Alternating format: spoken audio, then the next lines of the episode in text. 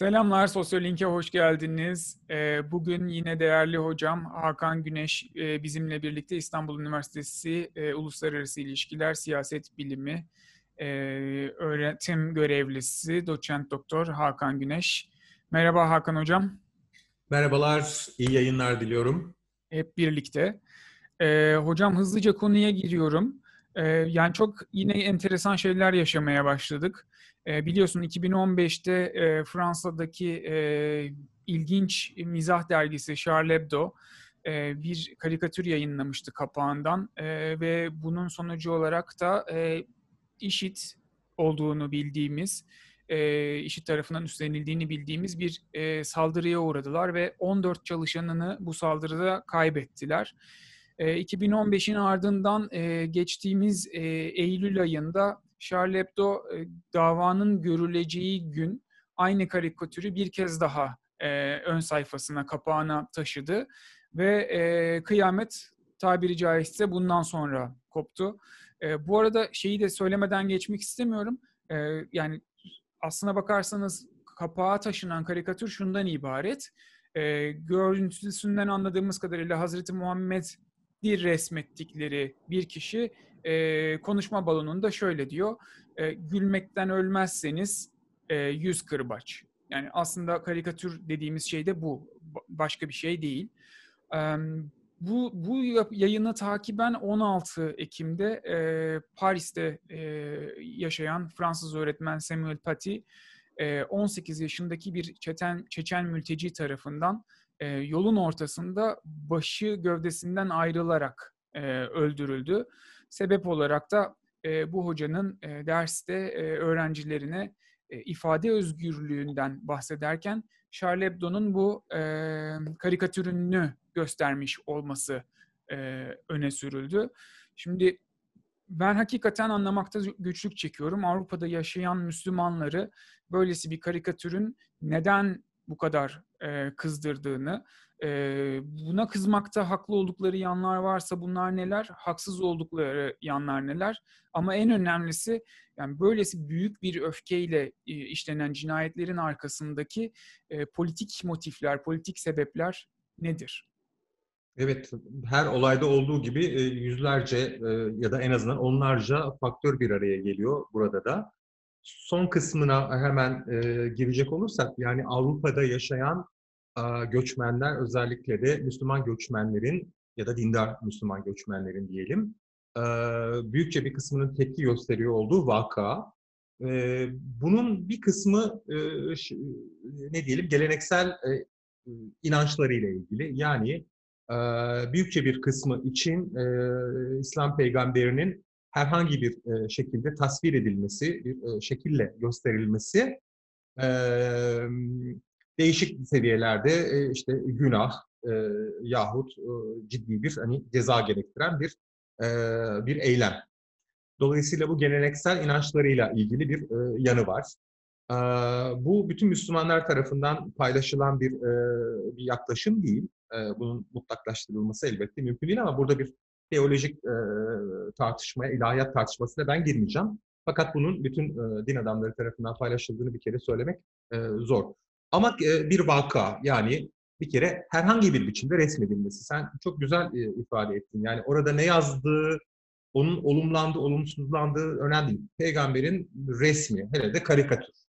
Yani bu bir kere hiç e, kabul edilemez. Mizah konusu yapılamaz. Önemlice bir kesim tarafından.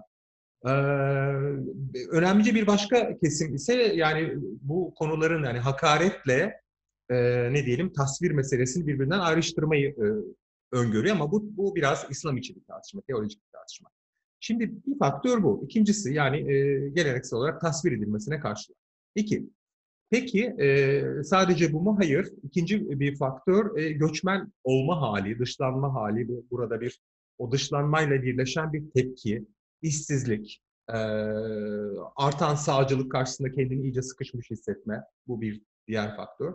Üçüncü bir faktör, e, bu ülkeler e, şeyi hiç ciddiye almadılar. Hem e, genel olarak siyasal İslamcıları e, bu ülkeler gettolar halinde yaşıyorlar. Özellikle Fransa'da.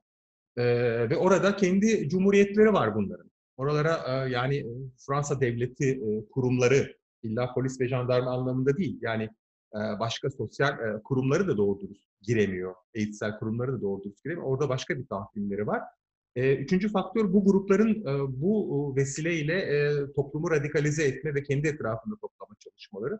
Dördüncü bir faktör bence son yıllarda öne çıkmaya başladı. Yani Pakistan da bunu zaman zaman yapar ama esasen Türkiye, daha doğrusu Erdoğan yönetimi son yıllarda Batı ile olan ilişkilerinde başta Türk diasporası olmak üzere Müslümanları genel olarak bir koz olarak, bir kendi uzantısı olarak lanse etmeye, onları zaman zaman hareketlendirmeye, onlar e, vasıtasıyla e, bu, bu kişilerin, bu göçmenlerin yaşadığı ülkeler e, üzerinde baskı kurmaya, oy gücünü kullanmaya, e, çünkü belli bir oy gücü de var aynı zamanda bu noktada. İşte yüzde bir ile iki ile e, takım hükümetler değişiyor.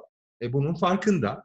Dolayısıyla e, bir yerden sonra biliyorsun partiler bile kurdurmaya başladı. E, bu iş çok tabii Türk toplumunu çok böldü. E, başta Türk toplumu olmak üzere Müslüman ve göçmen toplumu çok böldü ve çok tutmadı. Ama hala bir bunun karşılığı var. Yani neydi o bir dost partisi falan gibi. Böyle partiler kuruyor. E, geleneksel Türk dış politikasında pek yeri olmayan e, yaklaşımlar çünkü bunlar bir başka ülkenin dış işlerine karışmak olur. Şimdi ona belki ayrıca döneriz ama Şimdi bütün bu e, dört faktör, en az dört faktör bir araya geldiğinde e, ne diyelim? İşte böyle sokak gösterileri oluyor. Üstelik de bu bir e, mağduriyet biçiminde çıkıyor. Şimdi mağduriyet kısmı anlaşılmaz mı? Tabii ki anlaşılır. Bunlar bir mağduriyet yaşıyorlar. Yani bir olay oluyor sonra sıradan başı kapalı bir kız öğrenci saldırıya uğruyor. Sokakta yürüyemiyor. Herkes onlara kötü bakıyor. Ya da herkes değil de işte böyle sağcılar belli ağırlıkları olan %30 oy almış e, Löpen'in e, şeyini düşünün yani Fransa'sın. Buralarda tabii ki bunlar bir e, saldırıya maruz kalıyorlar fiziksel ve psikolojik. Ama bunun ötesinde gelişmeler var. Mesela aynı topluluk işte kalkıp o lise öğretmeninin öldürülmesine karşı da bir yürüyüş yapamadığı için aslında bu tartışma ila nihaya gidiyor. Halbuki Fransa'daki Müslüman topluluk veya böyle yüz binler değil ama on binlerle bile yani 6 milyondan falan bahsediyoruz. Bunun e, mesela 60 bini 60 bini e, o gün yürüyebilse, o gün tepki koyabilse bütün bakışlar değişir. Yani Hepsi tabii sağcıları, faşistleri değiştirmek mümkün, mümkün değil. değil ama denklem değişir. E, bunun gibi 10 tane yürüyüş yapıldığını düşünün. Yani e, cinayete karşı e, Müslüman e, toplumların, e, göçmenlerin cinayete şiddetle karşı olduklarını, e, fikirlerine katılsın katılmasın, hiçbir insanın e, öldürülmesini doğru bulmadıklarını e, bir, bir tane çiçek alıp e, işte e, o okulun önüne bırakmaktır. Bu çok zor değil. Şimdi bu e, eylemleri yapmıyorlar. E, şimdi bunun tersi ne ama bu diyeceksiniz ki belki yani diyeceksin ki e, ya da e, izleyicilerimiz diyecek ki ya şimdi bu şartlar altında bunu mu bekleyeceğiz? Evet bunu bekleyeceğiz. Bakın mesela Almanya'da sanıyorum Suriyeli göçmen iki yıl önce mi? Üç yıl önce Yılbaşında e, bir tane e, göçmen bir e, kıza sanıyorum şeyde değil mi e, Hamburg'da mıydı? Ay pardon Frankfurt'ta tren istasyonunda tecavüz etti. Yani canlı yayında olur gibi bir sürü göçmen çocuk. Ve bunun üstüne müthiş bir ırkçı kampanya başladı. Ama ertesi gün Alman solu, antifalar başta olmak üzere ırkçılığa bunu bahane edemezsiniz diye onlar zaten tecavüze de karşılar. Yani her tür kadına yönelik şiddete zaten karşılar ama kalkıp böyle on binlerle yürüdüler ve o faşistleri de nefes aldırtmadılar. E şimdi e, o, bunlar bu Alman solcuları e, tecavüzcüleri mi onaylamış oldular? Hayır.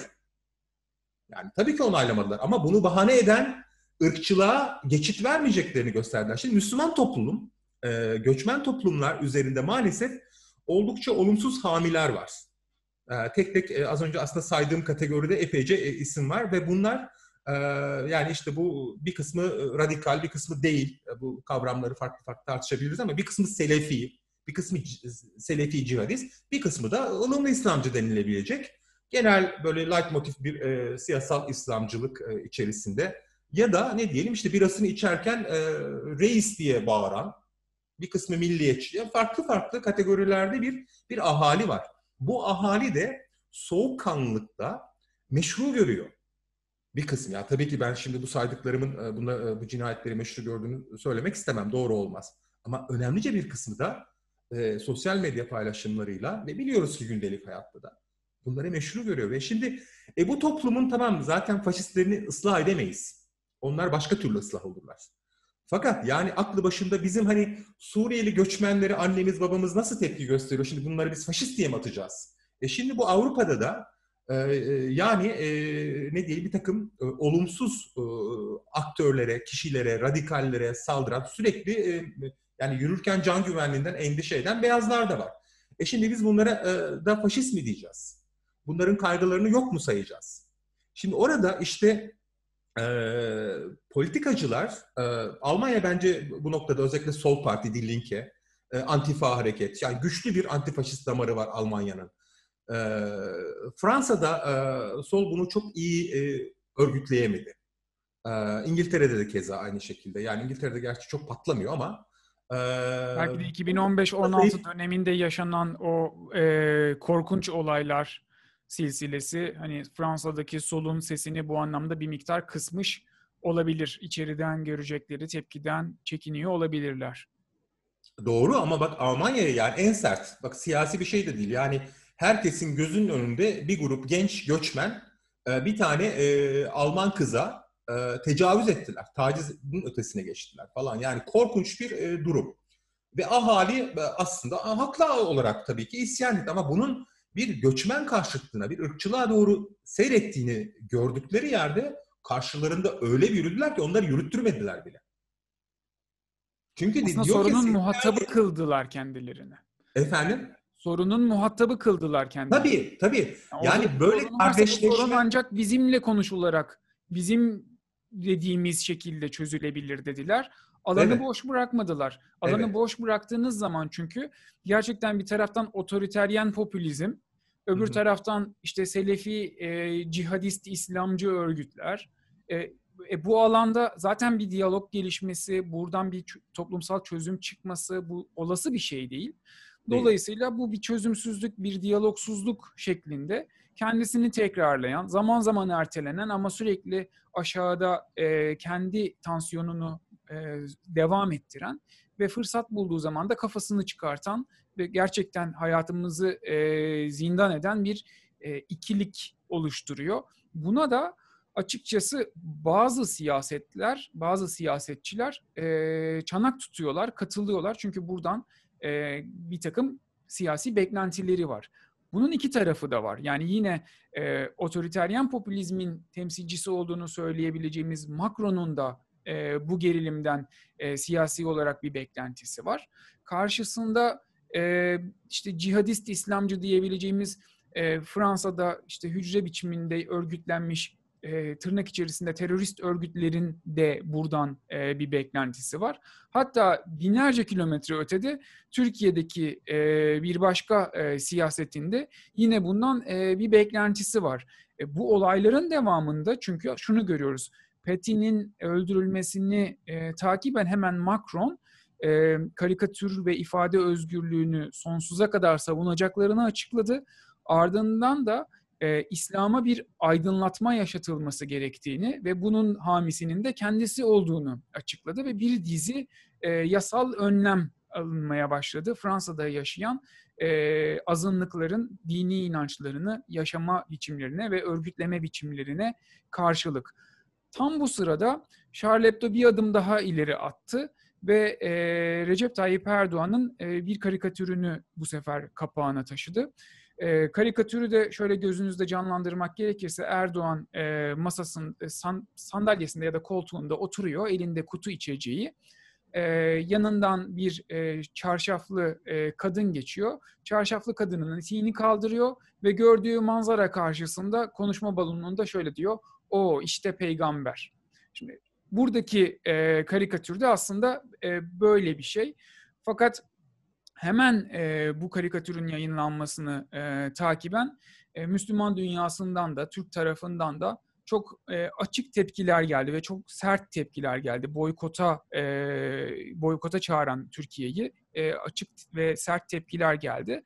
E, Erdoğan'ın konuşmasına baktığımda burada en çarpıcı şeyin E, Fransa'yı hedef alan sözleri şu, şöyle, e, siz e, Nazilerin zincir halkalarısınız diye seslendi Fransızlara.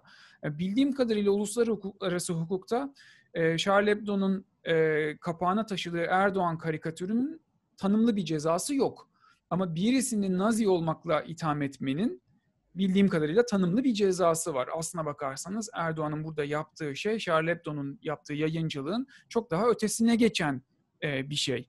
Ve e, anlamadığımız bir şekilde Erdoğan olağanüstü derecede kızmıştı. E, ama tam olarak neye kızdığını ben açıkçası anlayamadım. Yani karikatürünün çizilmesinde mi kızdı?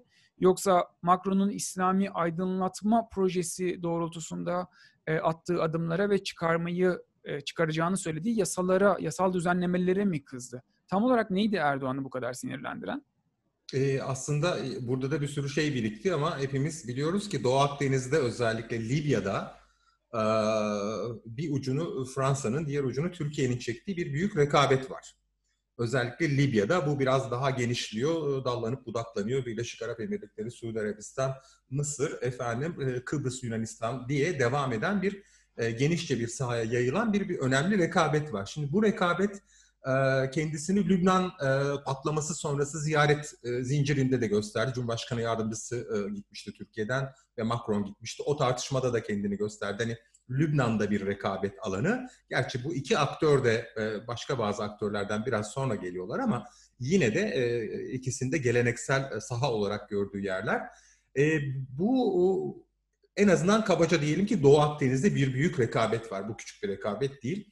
E, bunun yansımaları tabii karşımıza e, çıkıyor ama bu yeni de değil. Daha önce Sarkozy de aslında e, ülkesindeki e, Müslüman topluluğun kurumlarına ilişkin e, bazı düzenlemeleri e, gündeme getirdiğinde yine benzer bir tartışma olmuştu. Şimdi orada aslında düzenleme henüz bir, e, bir tasarı halinde. Bir şey yapabilmiş falan değiller, yapmış değiller.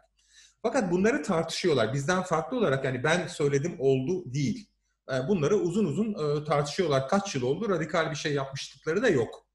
Yaptıkları şey işte acaba öyle mi yapsak? Şimdi bu önce hızlıca şeyi anımsayalım. Acaba öyle mi yapsak dedikleri ne? Diyorlar ki bir, yani valiler 2018'de tekrar Macron'la gündeme geldi ama Sarkozy'nin de bu yönde planı vardı. Valiler e, e, kendi bölgelerinde, e, vilayetlerindeki Müslüman topluluklarla, onların dernekleri var, cami dernekleri var, cami cemaatleri var. Mesela bunlarla bir kere bir diyalog yapsınlar. Belli müzakereler, görüşmeler yapsınlar. E ne konuda? Mesela işte bu karşı nefretin e, kaldırılması gibi. Şimdi çünkü ortada bir gerilim var, bunun yönetmesi gerekiyor. İki, şeyi geç fark ettiler. Bence bizim Türkiye'li dinleyicimiz çok farkında değil. Bütün dünyanın bizim gibi olduğunu falan zannedebilir, zannediyor olabilir bazı şeyler. Biz gerçekten farklı bir modeliz. Bütün tartışmalarına rağmen biz de imamlar kendi ülkemizin e, ilahiyat fakültelerinde yetiştirilirler yahut liselerinde yetiştirilirler ve bunlar maaşlarını e, devletten, kamudan alırlar. Yani şu veya bu topluluktan almazlar. Şimdi bu, bu çok tartışılacak bir, başka bir konu. Bence bu arada e, açık söyleyeyim ben bunun e, en azından yani mutlaklaştırmamak kaydıyla hayli başarılı bir örnek olduğunu düşünüyorum. Şeyi gördüğümüzde Rusya'daki, e, Fransa'daki birçok ülkedeki bu dini cemaatlerin içindeki radikal selefi efendim hareketlerin nasıl yayıldığına ve bunlara karşı ne yapılması gerektiği noktasında Türk modelinin ben daha başarılı olduğunu düşünüyorum birçok açıdan. Türk modelinin problemi biliyorsunuz işte yani e, Sünni Hanefi ile sınırlandırması, başta kocaman bir topluluk olan Alevileri yok sayması, iki gayrimüslimleri konusunda yani çok sınırlı e, bir alan e, tanıması ve bir de işte inanmayanlar, e, farklı inançta olanlar konusunda yani bu kategorilerin dışında olanlar konusunda e, ise tamamen dışlayıcı bir söylemin resmi ağızdan ifade edilmesi. Şimdi bunlar e, şey ama şu kısmı yani din adamlarını e, ne diyelim e, kaynağı belli olmayan bir takım e, finansal kaynaklarla e, finanse edilmesine Türkiye izin vermiyor. En azından yakın zamana kadar. Hala da aslında büyük ölçüde öyle. E, ondan sonra bunlar e, Türkçe eğitim alıyorlar. Yani bunların düşünsenize mesela Türkiye'deki e, imamların e, Suudi Arabistan ekolüyle yetiştiğini yahut Mısır, Elheser'de falan yetiştiğini, çok sınırlı öyle örnek de var ama yahut başka bir yerde yetiştiğini, İran'da yetiştiğini, her neyse. Yani bu kabul edilebilir bir şey mi? Şimdi Fransa'da mesela ikinci olarak diyor ki ben Fransa'da acaba yapsam mı? Daha bu arada diyor derken işte düşünüyor yani konuşuyor kaç senedir. Acaba diyor yani biz bunu kendi bildiğimiz işte kurumlarla kontrol dışına e, çıkmayacak şekilde düzenlesek mi? Burada ilahiyat fakültesi imamları biz yetiştirsek, Fransızca yetiştirsek, ülkeye entegre falan. Bunları konuş, Türk modelini konuşuyorlar yani. Hep biz Fransız modeli laiklik diyoruz ama aslında konuştukları tam olarak bu. Rusya mesela bunu yani kısa problemleri biraz başından savdığı için konuşur gibi oldu. Onlar da çok e, şeyler aslında burada problemliler. Başlarına da daha gelecek gelecek var. Yani o zaman, o zaman burada sorumun cevabı olarak hani Erdoğan'ın e, Macron'un yapacağı bu yasal düze yapmayı planladığı bu yasal düzenlemelere kızmış olma ihtimali yok. Çünkü kendimizi bildiğimi, bildik bileli Türkiye'de aslında Macron'un yapmayı planladığı yasal düzenlemelerle yaşıyoruz değil mi? E, öyle. Şimdi tabii ama bir şey yapıyor, cımbızlıyor. Şimdi o bütün o e, normalde planlanan, düşünülen düzenlemelerin ötesinde arada diyor ki ya bu İslam coğrafyasının birçok yerinde de çok problemler var. İşte Kur'an'daki antisemit e, bir takım ifadelerin düzeltilmesi lazım. Şimdi akıllı bir insan böyle söylemez. E, o da tabii işte yani sağlıklı danışmanlarla e, çalışmamanın, e, nerede ne laf edeceğini bilmemenin ve ayrıca da belli ki ön yargıların bir yansıması. Yani e, şimdi mesela e, bizim İhsan Hoca'ya sorsunlar yani İhsan Elaçık gibi birisine acaba e, Kur'an e, e, antisemit olarak yorumlanabilir mi diye. Yani şimdi zaten İslamofobi tartışması bu. Yani e, bu biraz e, bütün dinlerde olduğu gibi, bütün e, kutsal metinlerde olduğu gibi bu bir yorumlama meselesi. Ve tam da bu nedenle zaten dini doktrin der ki yani e, ne diyelim e, yani bir akıl ve vicdanı olmayan zaten e, cennet ve cehennemle sınanmaz. Çünkü muhakeme yok. E, muhakeme demek demek senin yorumun demek ve bizzat tek kişinin yorumu demek. Yani şimdi bu yorumu nasıl yapacağın sana ait. Ha, burada çeşitli tabii e, e, dini e, şeyler, açılımlar olabilir. Şimdi bu e, noktada İslam'ı böyle e, antisemitizme, pedofiliye, cinayete indirgemek e, bence doğru bir e, yaklaşım değil. Tersi de çünkü yani biz e, kaç milyar insandan bahsediyoruz. E, bu inancı paylaşan insanların buna indirgenme. E, İslamofobi bu zaten. Şimdi ama e, bu ön yargılar işte sızıyor bazen işte Macron'dan, Sarkozy'den bir yerlerden sızıyor.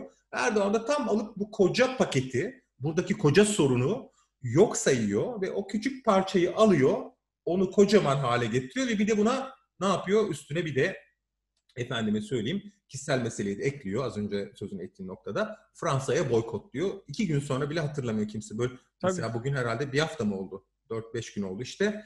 Biz e, bu boykot için ne yapıyoruz ben bilmiyorum. Hiçbir e, toplumsal ee, ya da e, ekonomik karşılığı olmayan bir söylem. Sadece öyle ortaya atılmış duruyor. Ama evet. söyle, söylediklerinin arasında benim en çok dikkatimi çeken şey bu e, radikalleşme ve radikallik meselesi. Son zamanlarda aşırı derecede e, tüketilen bir tartışma bu. E, herkes kendisi gibi düşünmeyeni radikal olmakla itham etmeye başladı. Yani evet. bugün e, Avrupa'nın göbeğinde yaşayan milyonlarca Müslümanı kendisi gibi düşünmediği ve yaşamadığı için, öyle hissetmediği için e, radikal ilan eden bir e, Avrupa e, Avrupa cemaati var diyelim. Hı hı. Diğer tarafta da e, polis şiddetinden artık e, yaka silken e, muhalif Amerikalıları e, da yine aynı şekilde e, radikal ilan eden bir başka e, geleneksel Amerikan toplumu var diyelim. Şimdi herkesin kendisi gibi olmayana, kendisine benzemeyene radikal deyip itelediği bir dünyada yani herhangi bir konuda e, uzlaşmamız, herhangi bir konuda diyalog kurup e, hayatı A noktasından B noktasına götürmemiz mümkün değilmiş gibi geliyor bana.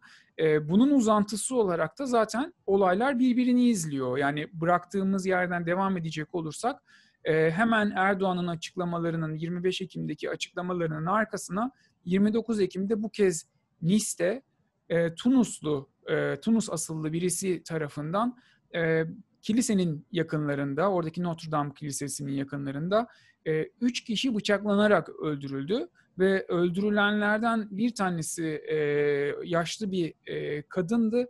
E, kadının e, cesedinde yapılan incelemede anlaşılan şey onun da kafasının aslında bedeninden ayrılmaya çalıştıldığı. Fakat hani bunun gerçekleştirilemedi. Yani şiddetin, vahşetin boyutu gerçekten hiç e, kaybetmeden, kendisinden bir şey kaybetmeden e, devam ediyor.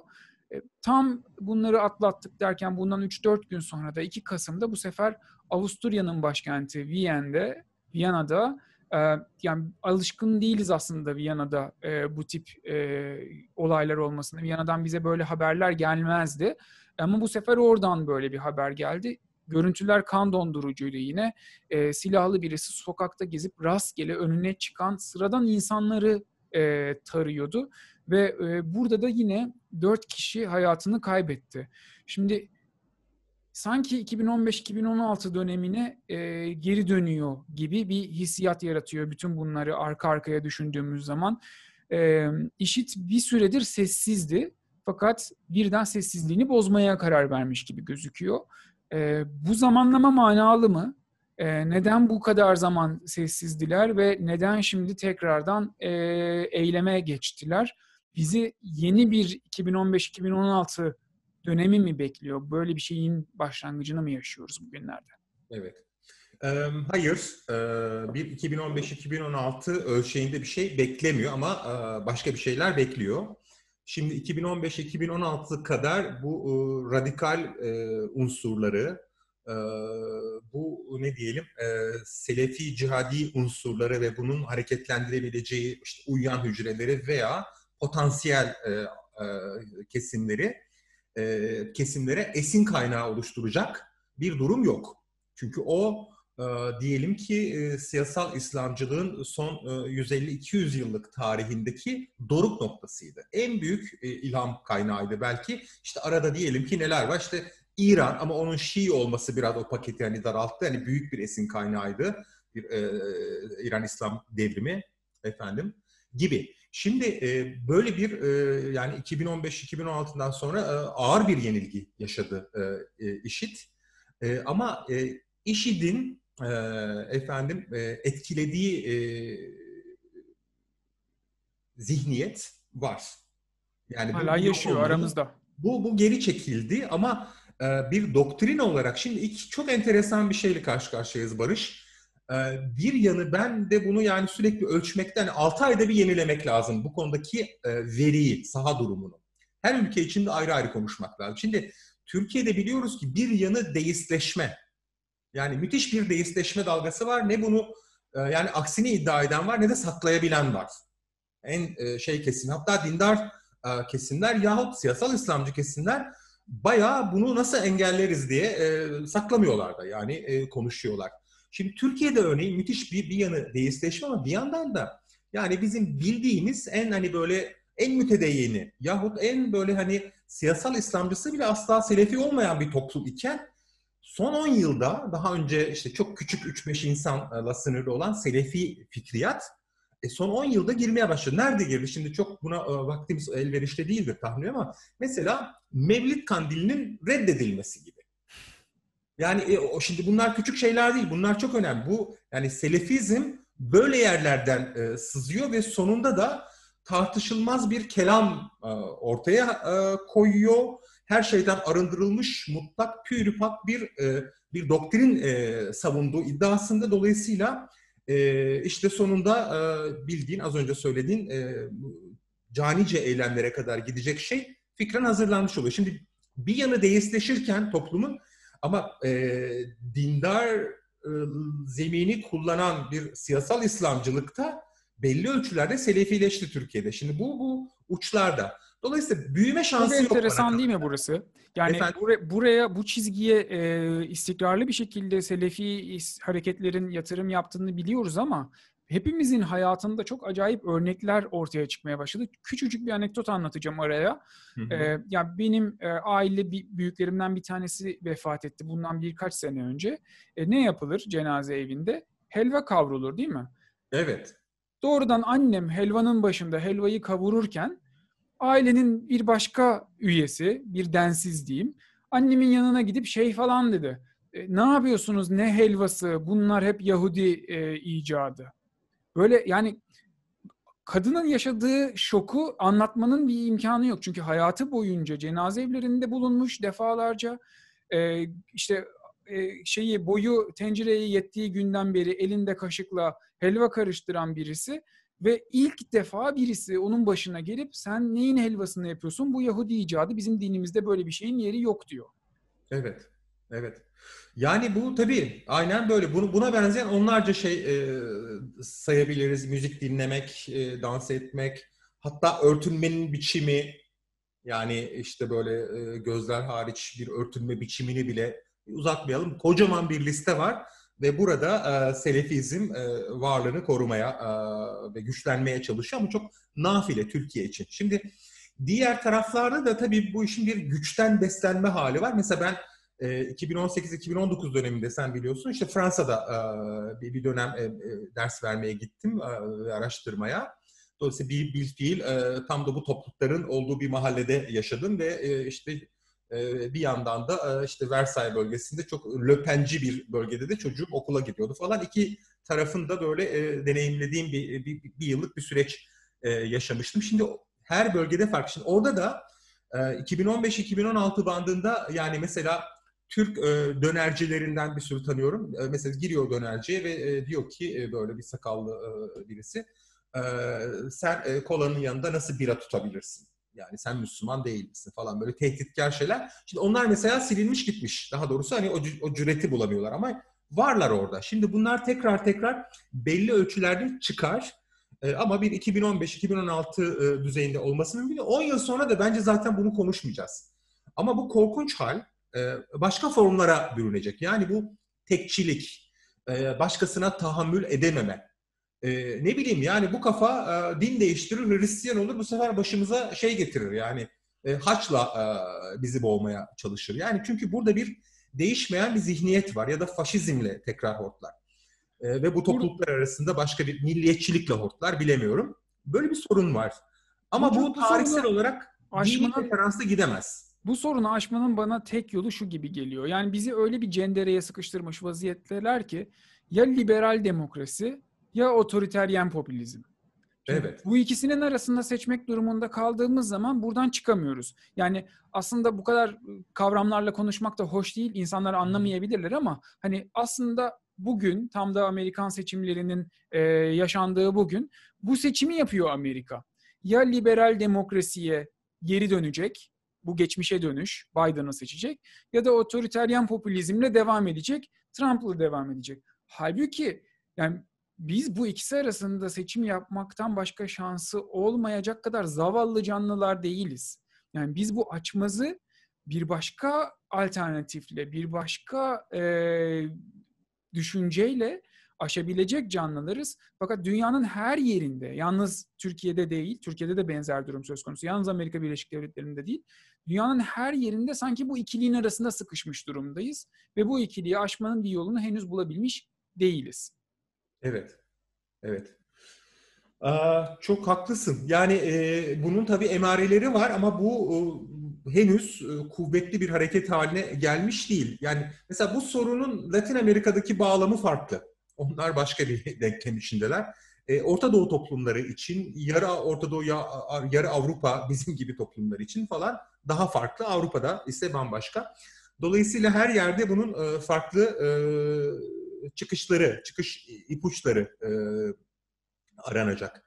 E, yani muhtemelen önümüzdeki e, e, ne diyelim 10 yıllarda e, kökten dincilik e, çok büyük bir sorun e, olamayacak. Belki daha Afrika'da, Hindistan'da bilemiyorum başka bir takım coğrafyalarda biraz daha tutunabilir ama ben Orta Doğu'da bile aslında e, son dönemlerini yaşadığını düşünüyorum. Kalkıp ha bu arada ben yani tabii ki e, IŞİD'in mesela Irak'ta yeniden kısa bir süre canlanabileceğini, Suriye'de e, savaş bitse bile IŞİD gibi e, bir takım oluşumların mesela önümüzdeki 20 yıl boyunca ciddi bir e, şey olarak, bir odak olarak var olabileceğini düşünüyorum, görüyorum zaten öyle olacak. Ama yani geniş kesimler açısından e, asıl büyük trend bu değil. Büyük trend e, başka ama burada da açmazlar var. İşte o zaman ne oluyor? ne diyeyim deist oluyor ama deist e, ne diyelim deist olunca hani siyasal İslamcılıktan kurtuluyor. E, peki nereye gidecek? E, hemen ilk hızlı en hızlı sığınılacak yerlerden bir tanesi milliyetçilik, şövenizm. E, hatta işte biliyoruz mesela LGBT hareketinde bile var bu. Yani reisçi LGBT'liler. yani insan düşün diyor ki yahu nasıl olur? E, oluyor işte. E, ve bu oluyorlar o kadar ilginç ki işte bugün de sosyal bilimlerin e, sonu diye bir e, takım e, mesajlar paylaşılmış. E, çok katılıyorum onu. Amerika'da yani siyahlar arasında renkler yüzde 35 oranında işte e, gayri Trump beyaz ahaliden Trump oyu. Hatta siyah ve genç erkek siyahlar arasında böyle yüzde 10 küsur bir şey e, bir bankta Trump e, seçmenliği. Nasıl oluyor? Oluyor. Yahut işte 3 yıl önce e, green kartını almış, işte oturum iznini almış olanların yeni gelecek olanlara bayağı Löpen gibi, Trump gibi ırkçı bakması. Yahu sen daha 3 sene önce yani zaten sen bizzatihi göçmensin. Ne oluyor? Ne bileyim işte Türkiye'deki yine dışlanan mesela Alevilerin ve Kürtlerin Suriyelilere bakışı gibi. Bu dünya böyle hakikaten e, öyle e, bir, bir şablonla kolayca e, resmedebileceğimiz bir halde değil. Onun için e, parçalara ayırıp bu toptancı bizi oraya ve buraya sığdırmak. Mesela ya Macroncusun ya Erdoğancı. Asla.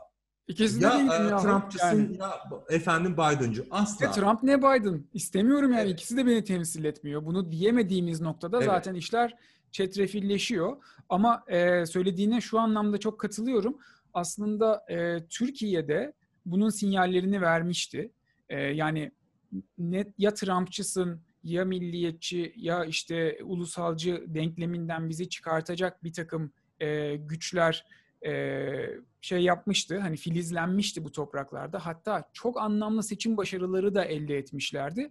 Fakat evet. e, onlara siyaset yaptırmadılar. E, biliyorsun. E, şu anda da hala e, mahkumlar. E, dünyanın her yerinde tabii ki e, bu bahsettiğimiz e, çıkmazını aşmaya çalışan e, insanlar var.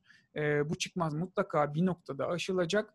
E, ama e, o noktaya gelene kadar da bu şiddet eylemlerini e, görmeye devam edeceğiz. Yüreğimiz ne kadar kaldıracak bilmiyorum. Dün e, Netflix'te e, bir belgeseli e, başladım. E, iki bölümünü izledim. Zannediyorum üçüncüsünü izlemeyeceğim. Çünkü hani insanın kendini e, kendine bunu yapması bile, onu izlemeye zorlaması bile gerçekten e, sıkıntı verici bir şey, çok zorlayıcı bir şey. E, konusu e, işte 2015'te zannediyorum değil mi? E, ilk önce Fransa-Almanya maçı e, oynanırken stadyum etrafında iki bomba patladı. Sonra 6-7 e, şey kafe, restoran e, işitçiler tarafından tarandı. En sonda e, Bataklan'da e, konser verilen salonda bir katliam gerçekleştirildi. Bununla ilgili bir belgesel var Netflix'te. E, yüreği yeten izlesin diyorum. E, ben zannediyorum son bölümü izleyemeyeceğim. E, ben izleyemem. Çünkü hani hakikaten insanın uykularını kaçıracak kadar büyük bir dehşet söz konusu. E, bu dehşetle e, mücadele etmeye devam edeceğiz. Kendi bildiğimiz gibi, hiç kimsenin söylediği gibi değil. E, gerçekten yapmamız gerekenin e, ne olduğunu her gün tekrar tekrar tartarak hiç kimseyi e, bu dünyada e, özgür ve eşit bir e, hayat yaşamaktan e, mahrum etmeyecek e, bir şekilde e, bir çözüm bulmak için çalışmaya devam edeceğiz, düşünmeye devam edeceğiz. Hocam çok teşekkür ederim e, katıldığın için. E, önümüzdeki hafta tekrar seninle bir program yapacağız e, umarım. Başka bir konuyu konuşuyor olacağız e, bizi buraya kadar izleyen e, seyircilerimiz varsa e, bunu söylemekten e, artık e, çekinmiyorum. Başlangıçta çok çekiniyordum. E, lütfen kanala abone olsunlar ve bu videoyu beğensinler. E, mümkünse e, izlemesini istedikleri arkadaşlarıyla paylaşsınlar. E, çok teşekkür ederim hocam. Tekrar görüşmek üzere. Bence e, bir şey daha ekleyelim mi? E, bir de e, yani konuşulmasını çok istedikleri ya da açılmasını istedikleri başlıklar varsa onları da yorum olarak yazsınlar. Tabii ben bu konuda birazcık tecrübesizim. Bakıyorum e, insanlar e, işte YouTube videolarının başında sonunda bir saat işte abone olun, şurayı tıklayın, buradan zil çalsın, şuraya bilmem ne yazın falan gibi şeyler söylüyorlar. Bana biraz garip geliyor. Zaten bizi izleyenler hele ki e, yine 30 dakikayı bulduk. Buraya kadar e, takip edenler e, bunları zaten yapacaktır diye düşünüyorum. E, izlemeyi, abone olmayı, e, beğenmeyi ve yorum bırakmayı unutmayın diyelim ve kapatalım.